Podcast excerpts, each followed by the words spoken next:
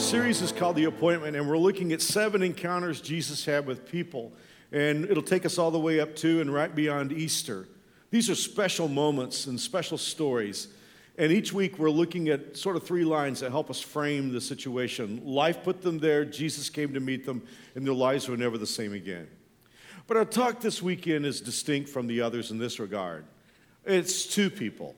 It's two people who are worlds apart. And life put them in two very different places, and their encounters with Jesus led to two very different experiences. I got to say this you and I are not going to be the same after this talk. You know, there are times when I talk about subjects and I know it doesn't impact everybody in the room. Maybe just a life circumstance or situation that's not universal. But this is not one of those weekends. You and I are not going to be, the, I'm not going to be the same. I was worshiping at the 5:30 service after I'd already brought the message at 4 o'clock. And as I stood up in the balcony worshiping, I, I thought to myself, what am I going to do with this message? I wrote it and I preached it, and yet at the same time, it's impacting me. It's just the nature of this story, it's the nature of what we're going to see today. You and I are going to make a choice about how we're going to react to this. It's, it's inescapable. Let me do something. I want to just read the story for a few moments because as we refer back to it and unpack it, I want you to know how it develops.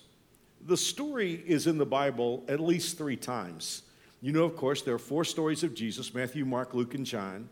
And oftentimes there are stories about Jesus that are in only one gospel or two gospels. But in this particular situation, the story is at least in three gospels and maybe a fourth. And the reason I say maybe is we're not sure whether it's one occasion in which there are four accounts of it or if there are more than one situation that's just similar. And so I want to just read the story to you. From time to time, we'll appeal to another one of the stories of Jesus for a detail that, that Luke doesn't put in, but we're going to go with Luke's story for a couple of reasons. Dr. Luke, as you know, um, was a physician. I always joke and say I think he was either an obstetrician or gynecologist because Luke tells us so many stories about women that we wouldn't find otherwise. And it was a very male oriented culture back then. And so I really appreciate what Dr. Luke has to say. And one of the people in our story is a woman. In fact, the hero of our story is a woman. So, with that out of the way, let's read Luke's story of um, these two people who were worlds apart. Now, one of the Pharisees invited Jesus to have dinner with him. So he went to the Pharisee's house and reclined at the table. When a woman who had lived a sinful life in that town learned that Jesus was eating at the Pharisee's house, she brought an alabaster jar, an alabaster flask of perfume. And as she stood behind him at his feet weeping, she began to wet his feet with her tears. Then she wiped them with her hair, kissed them, and poured perfume on them. When the Pharisee who had invited him saw this, he said to himself, If this man were a prophet, he would know who is touching him and what kind of woman she is, that she's a sinner.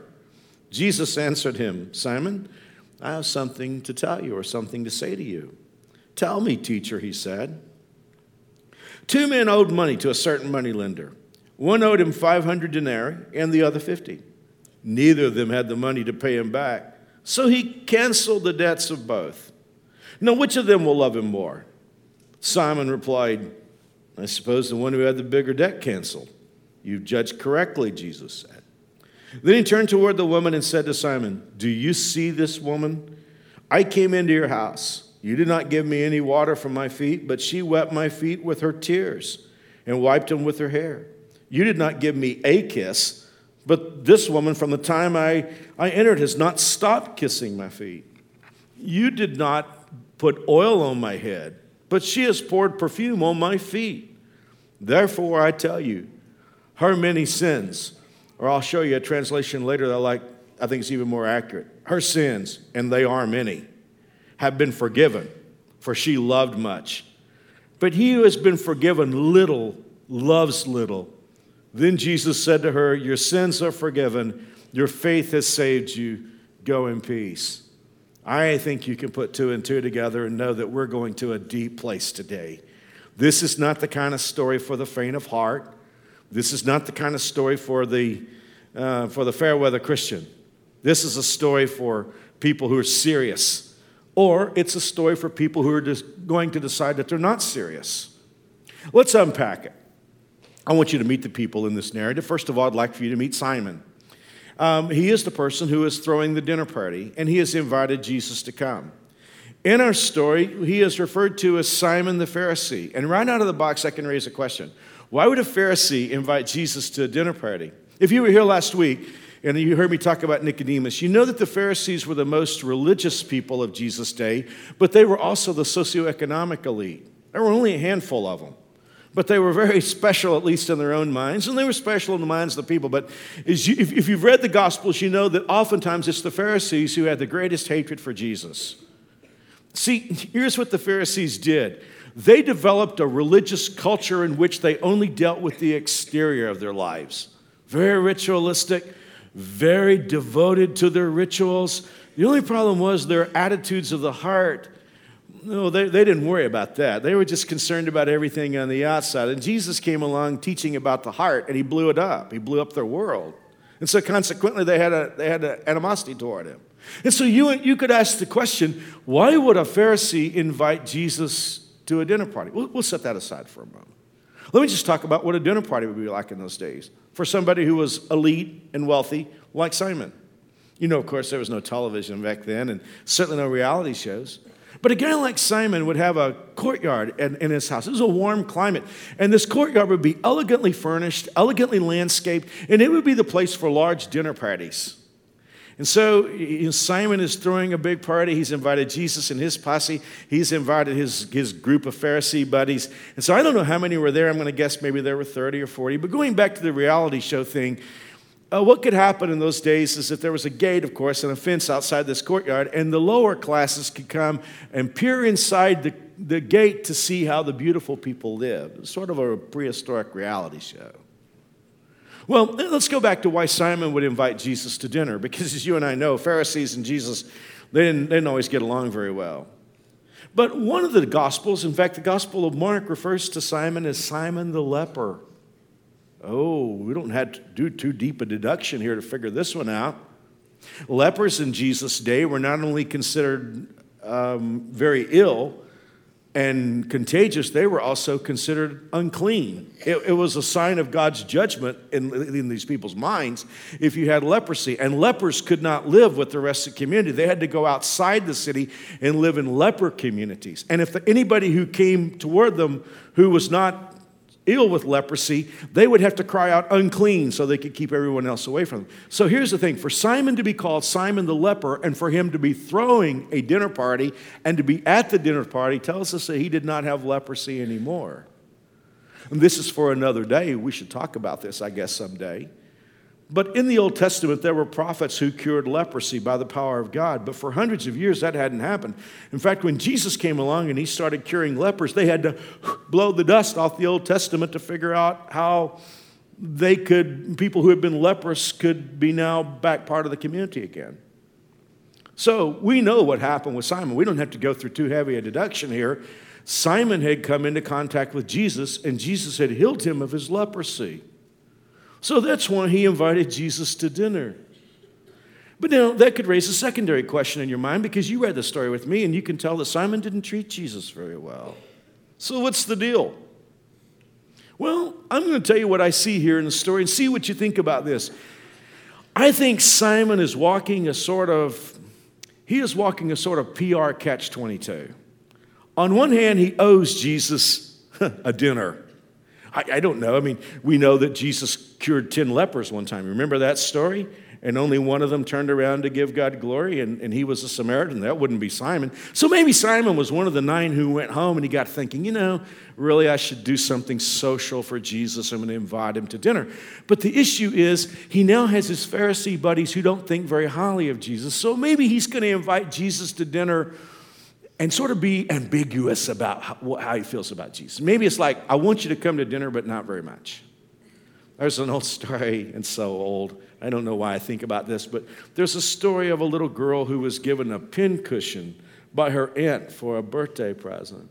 And her mother said to her, You got to write a thank you note to your aunt. And so she wrote the following thank you note Dear aunt, thank you for the pincushion. I've always wanted one, just not very much.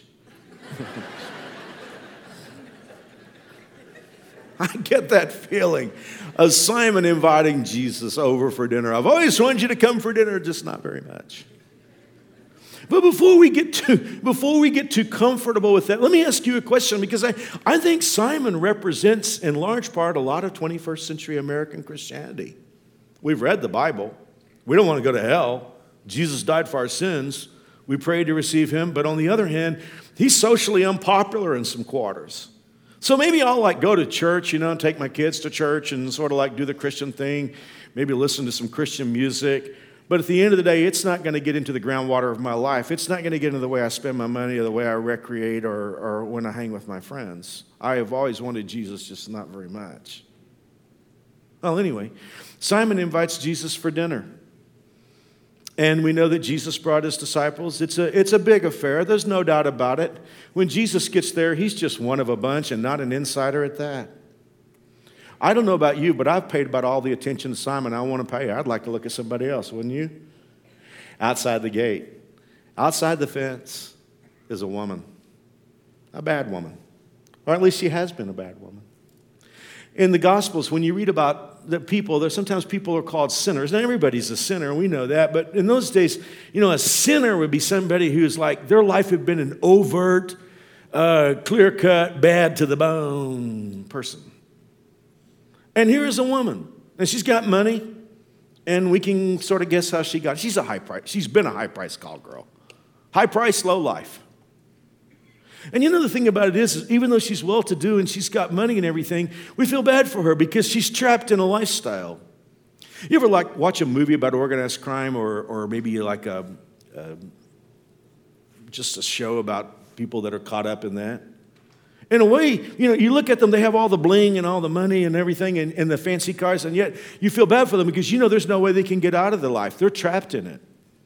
And I think that's what this woman was like. She had money, she had bling, but the problem was she was a high priced call girl and she was trapped in this life. No, no scholars, and I'm not one, but scholars who really know the Bible and, and unpack the chronology of everything, they say that Jesus had just delivered his message that says, All of you who are overwhelmed with life, all of you who are weary and loaded down, come to me and I will give you rest. And scholars believe that she heard that message. Oh, we could understand that, couldn't we? I mean, a woman who's a high priced call girl who's selling herself for money, selling her body for money.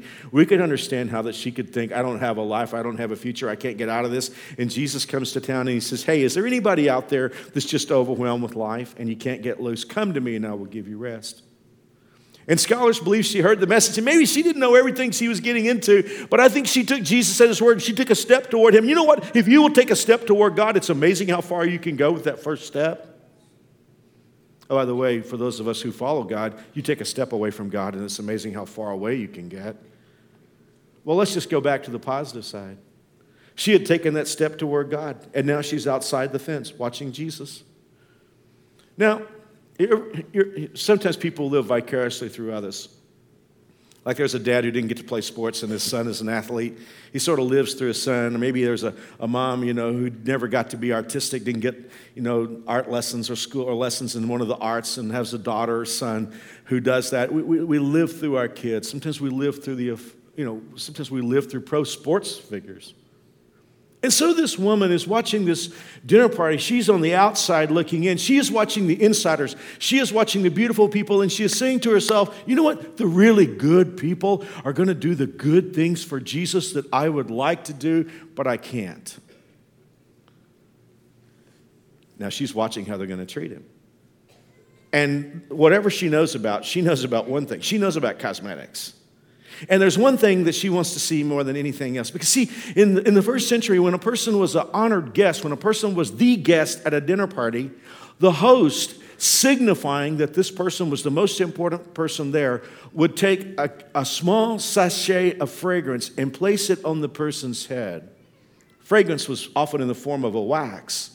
And so, when this sachet of fragrance was placed on the person's head, the body heat of the person would melt the fragrance, and the aroma would fill the room, as if to say, This person's presence here is being a blessing to all of us. Now, she knows that's what they're going to do for Jesus because he's a guest of honor. Somebody's going to do that. She would like to. But she's waiting to see. And I just, I, I can kind of get into her head a little bit because she, she knows this. The more important a guest is, the more expensive the fragrance they're going to go to the closet and bring out. And she's saying, hey, I know fragrances. I'm going to be able to tell in a heartbeat, I'm going to be able to tell which fragrance that is. But to her horror, to her shock, they don't even offer to wash Jesus' feet. And there's no fragrance. I mean, on top of that, they, they, give, they don't even give him, they don't even give him a price seat, they give him a cheap seat. And she watches that, and, and, and here's the thing at this moment, she is dealing with two conflicting but raging emotions inside of her. And they are as follows The first emotion she has is, it would be crazy to go in there. I mean, because after all, I mean, ladies, sorry about this, this is a very male dominated culture. These dinner parties were for men only. It would be crazy for any woman to go in there, but I mean, a high price call girl with a bad reputation. So the first emotion she has, it would be crazy to go in there. But the second emotion is Jesus deserves something special. He deserves honor. Guys, I'm going to just get into your grill right now, and I'm getting into my own grill with this. I want to ask you a straight up question. And uh, those of you who follow Jesus, have these two emotions ever raged inside of you? See, I don't think in the average Christian they have.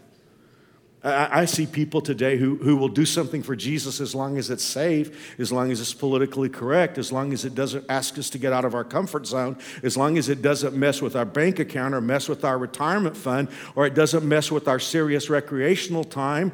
I see a lot of Christians that want hell insurance. But have these emotions ever raged inside of you? On one hand, when you say, you know, would be crazy if I did that.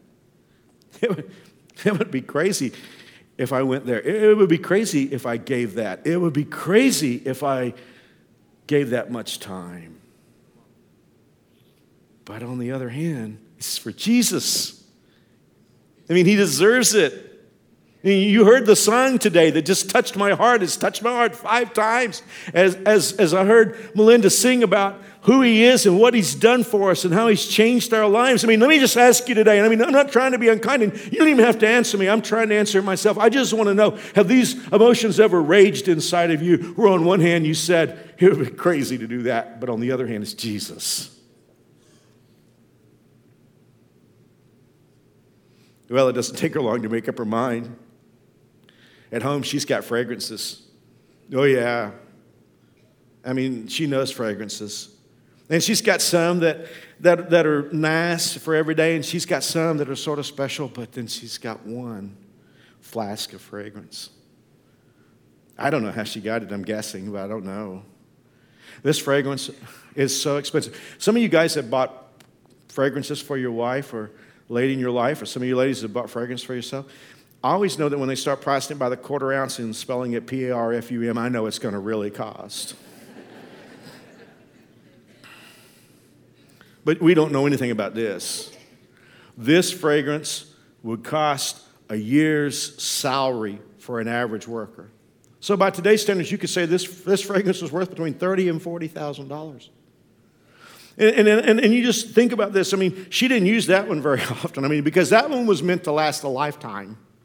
And she would only use it occasionally and then only very sparingly. As I said, I don't know, I mean, it's very rare for a person to have pure white nard. I mean, that, that was a fragrance that was known only to Roman royalty. So she goes home and she picks up that flask, that alabaster flask of fragrance. And, well, you know, Jesus will later on, he, he will ask Simon, Do you see this woman? Let me ask you, do you see her? Do you see her? Can you get her in your mind? I can. This is one of my favorite stories. I see her walk, cradling that flask up to the gate, and with trembling fingers, I see her open the latch and pull back the gate and then walk in. Do you, do you see her now? as she walks past the scalding looks of what is this woman? This woman, what is she doing here? Can you get her, can you get her in your mind as she walks past? But she doesn't see the scalding look. She is focused entirely on Jesus. She is going to get to Jesus somehow. And she takes that flask of fragrance. And then she stops. Now here's where I think I, I get into her mind because she's not prepared for the moment. I don't know exactly what she intended to do. I'm guessing that it was her intention to do what they should have done. I think she thinks she's going to take out a little sachet or sachet of this fragrance and place it on Jesus' head. But as she stands there and looks at Jesus, her life flashes before her, her mind. And she sees growing up as a little girl and the times that she didn't listen to her mom and dad. And she thinks about the times that she took the first false steps and started going out with guys that she shouldn't go out with. And the first time that she, she sold her body for money. And time after time doing the act of a high priced call girl and thinking about how her life was over. And then remembering when Jesus came came to town and Jesus said, I can give you a life. And she looked at that and then she decided in a moment to do something that was totally irrational.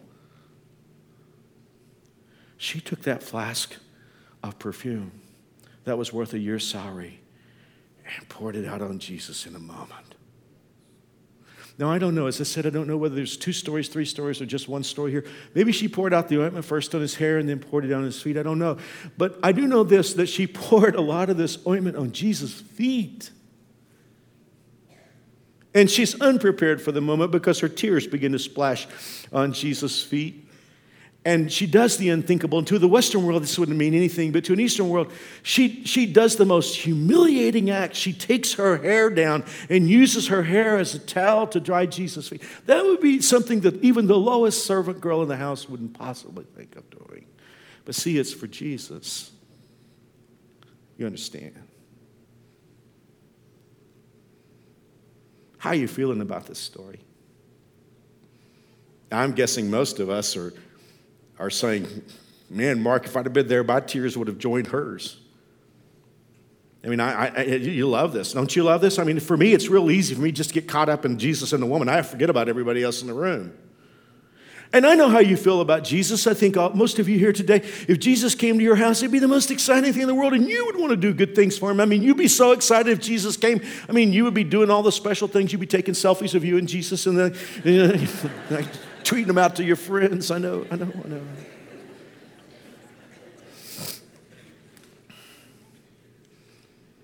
Now, we want to think to happen, right? I mean, everybody, wow, this is wonderful.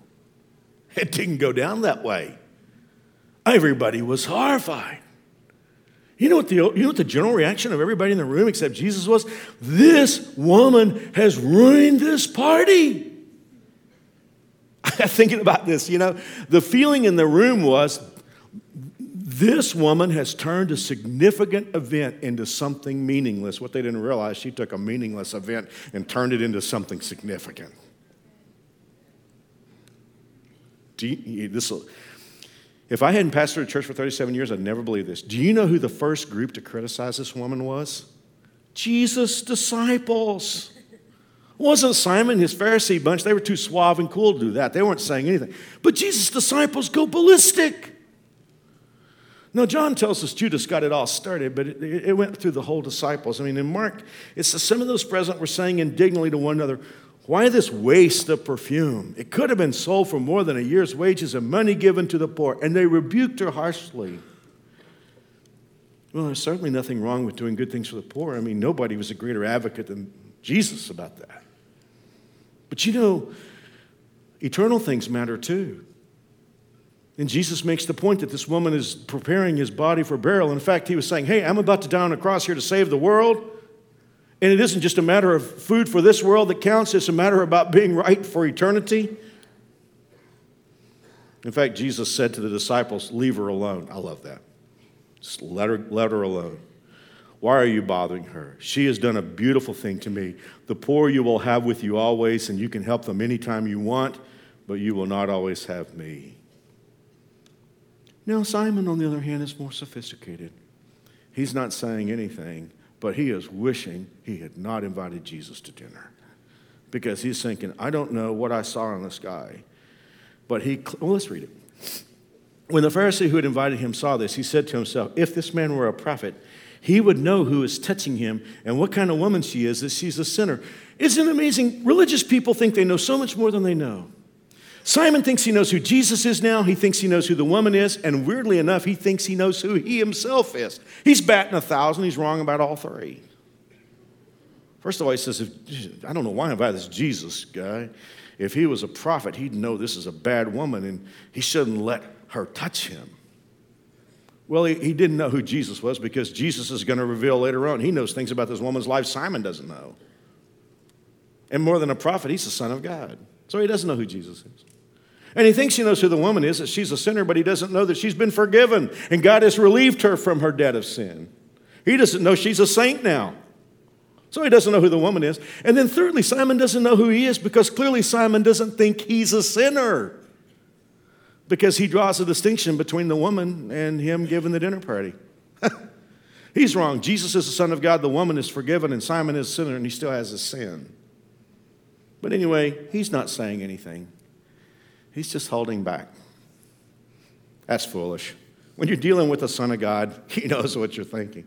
So you just get this picture in your head. Simon's not said anything. He doesn't think Jesus knows what he's thinking. So Jesus speaks up and says, Simon, I have something I want to say to you. And Simon figures that Jesus is going to like give him his props in front of everybody else. And so he says, Well, please, just say whatever's on your mind. And Jesus tells a story, and I'd like to, really, I'd like to have preached a message just on this story. And you got to realize this story is metaphorical and it's got deep meaning for all of us, okay? Two men owed money to a certain money lender. Now, even though Simon and this woman are worlds apart, he just put them in the same story. Two people owed. Two people owed. Oh, that's the whole human race.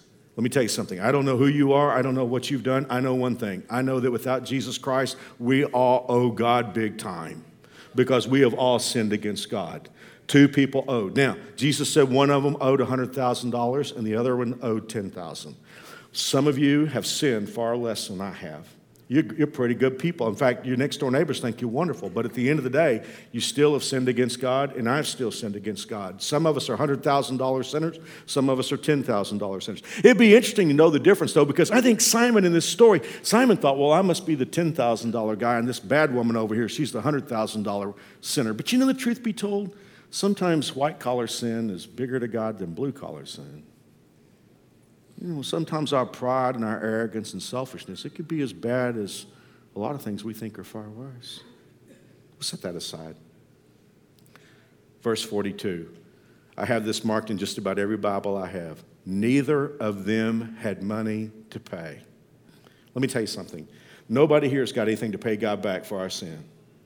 If, if you have a lot of sin or you don't think you have a lot of sin, at the end of the day, we're on level playing field because none of us has anything to pay God with.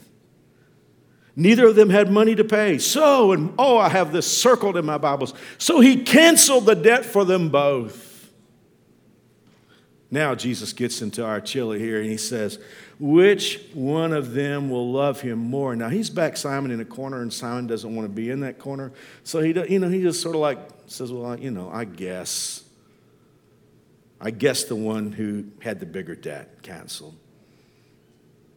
And Jesus said, Bingo. Well, he didn't say bingo, he said, You've judged correctly.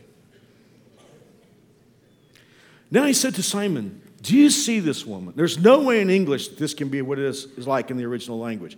He was saying to Simon, You don't really see this woman. It was as if he had grabbed him by the emotional shoulders and turned him to look at her and said, Look at her.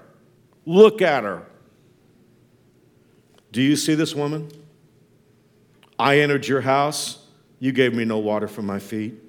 But she's washed my feet with her tears and wiped them with the hair of her head. You gave me no kiss, but this woman has not ceased to kiss my feet since the time I came in. You did not anoint my uh, head with oil, but this woman has anointed my feet with fragrant oil. Therefore, I say to you, her sins, which are many, Simon, you're right, she is a sinner. She has many sins.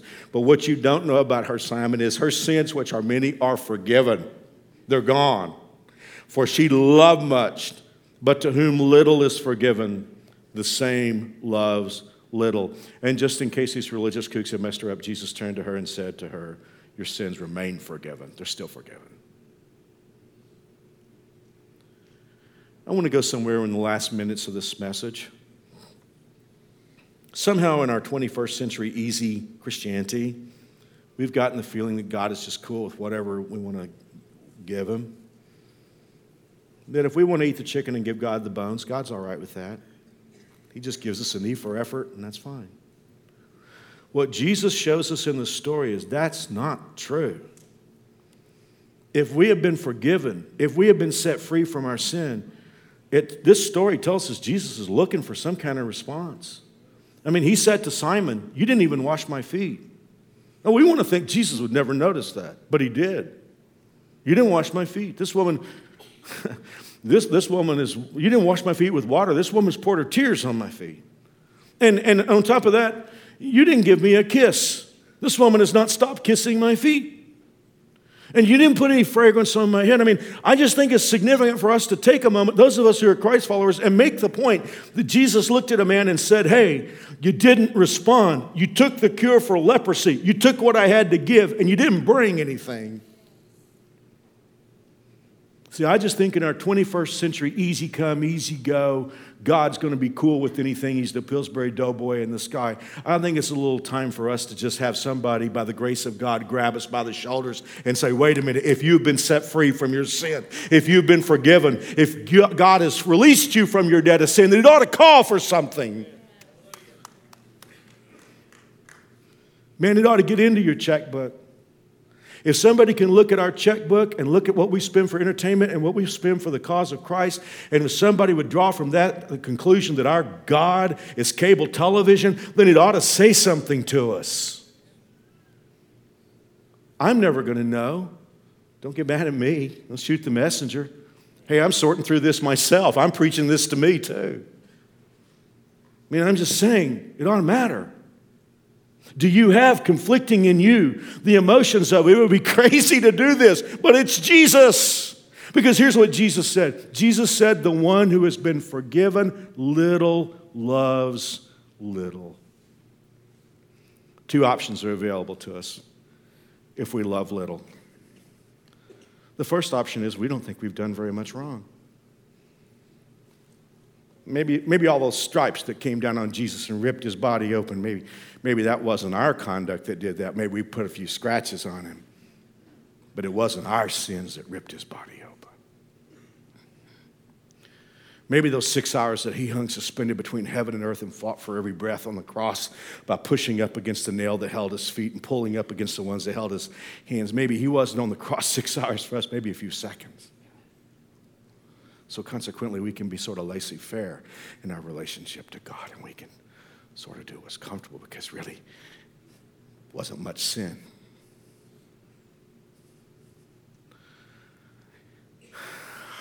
Interestingly, I think it can be a second thing with most of us. You have a God who loves you, and He desperately wants you to receive His grace and forgiveness. And He desperately wants you to go free, just like the woman in the story. But you have an enemy who hates you, Satan, and he's going to try to do everything he can to keep you off balance and make you wonder, am I really forgiven or am I not forgiven? See, here's the thing. A lot of us who love Christ little, it's not that we don't think we're sinners. We're off balance. One day we feel forgiven, the next day we don't feel forgiven. You hear a sermon, you think, wow, maybe God has saved me and forgiven me. And then it's like, well, you know, but I've done a lot of things wrong, and we go back and forth. And I think sometimes that keeps us from pouring out our love for Christ. I hear it because in a, mess, in, a, in a, church like New Spring, where we really focus on the grace of God, there are people every once in a while say, Well, you, you, guys focus too much on God's grace and forgiveness. And you know what you need to do? You need to kind of keep the carrot out there to make people worry about whether they're going to heaven, and maybe that'll cause them to live a better life. I don't think people live godly lives for that. I don't think people live godly lives because they're scared. I think people live godly lives because they're grateful. I think they live, I think they live for Christ I think they live for Christ because they know they've been set free. To listen to me. If Jesus can forgive a high price call girl, he can forgive you. And you need to receive that forgiveness and feel the joy that says, I know I'm forgiven, so now what can I do for Jesus? What crazy thing can I do to pour out my love on Jesus? He who is forgiven much, or she who is forgiven much, loves much. The person who is forgiven little loves little. Can I ask you a question? And I promise you, Mark is wrestling with this question. I've preached this message five times. It has kicked me to pieces every time I've delivered this message. Which person are you more like? Are you more like Simon or are you more like the woman? I don't know about you, but I want to be like her. I want to be the person who knows he's forgiven much and who loves much. I want to be the person who's radically crazy in love with Jesus. Because if you're a person like that, you really know how to live. You really know how to live. Let's pray. Father, I pray your Holy Spirit will preach this message to us and not let us get away from it. Father, for those who are here today, and I think there are many, who are off balance. They're not sure whether they're forgiven or not. And because they're off balance, they never really love you the way that they want to love you. Let them feel forgiven today. Let them feel what this woman has felt. Father, in this service, may they finally come to the place where they say goodbye to their guilt and leave it at the foot of the cross. And then, Father, I pray that you will help us to do radically crazy stuff for Jesus. Because really, Lord, that's the sane life. That's the life of reasonable thought. In Jesus' name. Now let's pray a little more. If you're here today and you're saying, Mark, I'm not sure I am forgiven.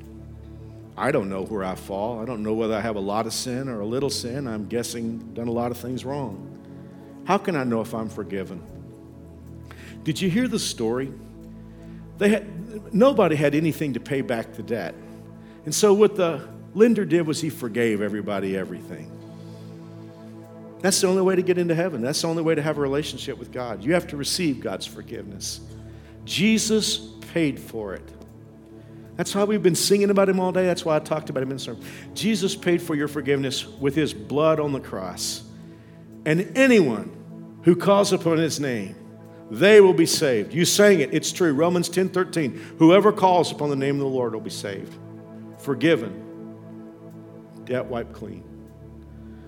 There's only one way to get it. You can't get it by being religious. You can't get it by community service. There's only one way to get it, and that is by receiving a gift. And by faith, you reach out. Now, here's what I'm going to do I'm going to pray a prayer that reaches out for God's grace. And these aren't magic words. What matters is what you mean in your heart. And I'm going to pray it slowly because if you want to pray it with me, I want you to own it and mean it. Okay? You ready? Here we go. Dear God, I am a sinner. I am wrong. I have a debt I can't pay. But I believe Jesus paid it for me. I believe He died for my sins on the cross. And I believe He arose from the grave. I ask you to forgive me and to adopt me into your family and to make me your child forever. Because you don't lie and keep your promises, I am now going to thank you for forgiving me and making me your child. Thank you. I receive your forgiveness. I receive your salvation. In Jesus' name, amen. If you just pray with me, I don't want to leave you because you may have a lot of questions. I want to give you a gift. I know we have a we have a crowd here today, but if you just pray with me, here's all you need to do: take your talk to us card and just check the box that says "I prayed to receive Christ," and I have a gift for you. You need to come get this before you leave. There's a book I wrote. It's about as long as a person with ADD would write, and it answers a lot of questions about how you can know for sure you're going to heaven. There's a DVD and a coupon for a new Bible. And I promise you, nobody's going to hassle your stock. You just come back and say, I prayed with Mark. There's a big one out in the middle, little one back by the coffee shop. Say, please, I just want to get this. And you can get it and you can leave with it today, and it'll, it'll be a blessing. Help. I'll see you next weekend. God bless.